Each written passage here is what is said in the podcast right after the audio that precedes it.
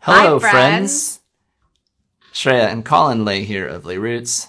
Lay Roots is an asset protection and estate planning law firm. Shreya Lay, Yes, Colin. we got a question here, We do. and it's a doozy. Sure. No, I don't know if it's a doozy, but here's the question. The question is what happens if you own property, real estate, in multiple states? Ooh. Living the good life. Yeah. Got a home here, home there, Mm-hmm. vacation home, cabin in the hills. Ooh. That's, that's that is living the good life. Hey. What if there's some investment properties though?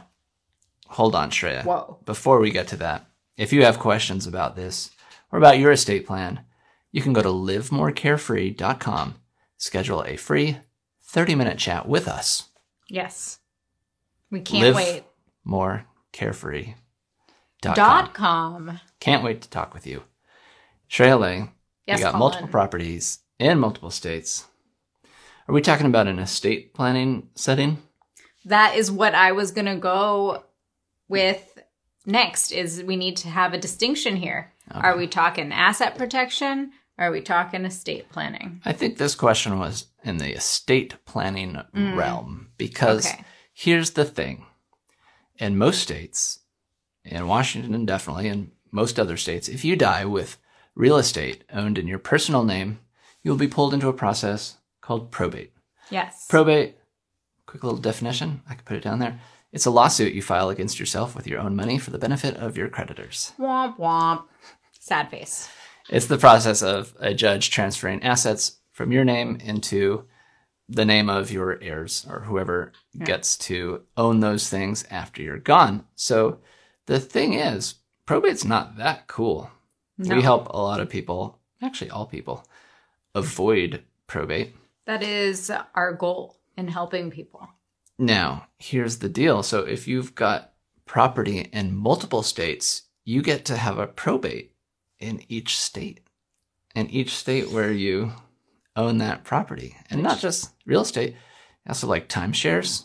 We've, had, we've seen one where someone had a little one week timeshare in Florida, probate, just for Yeah. that. So it starts to increase the costs, increase the headaches. or is this what we're doing? yeah. Of probate. So that's what happens when you have property owned in your personal name. And here's the real dread man, you got one down in California. That's like two years, Yeah. 5% of the value of your estate It's a sadness. gone. Yeah. So, what's an easy way to avoid probate, multiple probates? Trusts. Yes. If you owned those properties, multiple properties, in a revocable living trust, you can avoid all of those probates, Mhm. avoid all those headaches. But that's the way to do it. Yeah. And can I throw in a quick aside for from an asset protection standpoint? Do it. Are you going to do that while you do it? Yeah. Okay. Um, so the quick aside is from an asset protection standpoint, what you're looking at probably planning wise is to have multiple LLCs, like an LLC in the state that you have that investment property. But It you could depends. do some trust planning there too. Yeah. It Instead. gets, it gets a little complicated with mortgages, Yeah. that sort of thing. But Maybe a combo trust LLC. I mean- but we got lots of videos about that. We do. And if you want to learn more, though, just go to livemorecarefree.com. You can schedule a free initial chat. We'll see what's going on with you. You'll see what's going on with us. And that would be great. Yeah. Thanks, Shreya. Thanks for watching. Thank you, Colin. Again, I'm so hot here today. Yeah. We're ready to get out of these monkey suits. Actually, Colin's in the monkey suit. I'm just hanging out in my short sleeve sweater. Your sweater, your summer sweater. All right. Thanks, folks. Goodbye.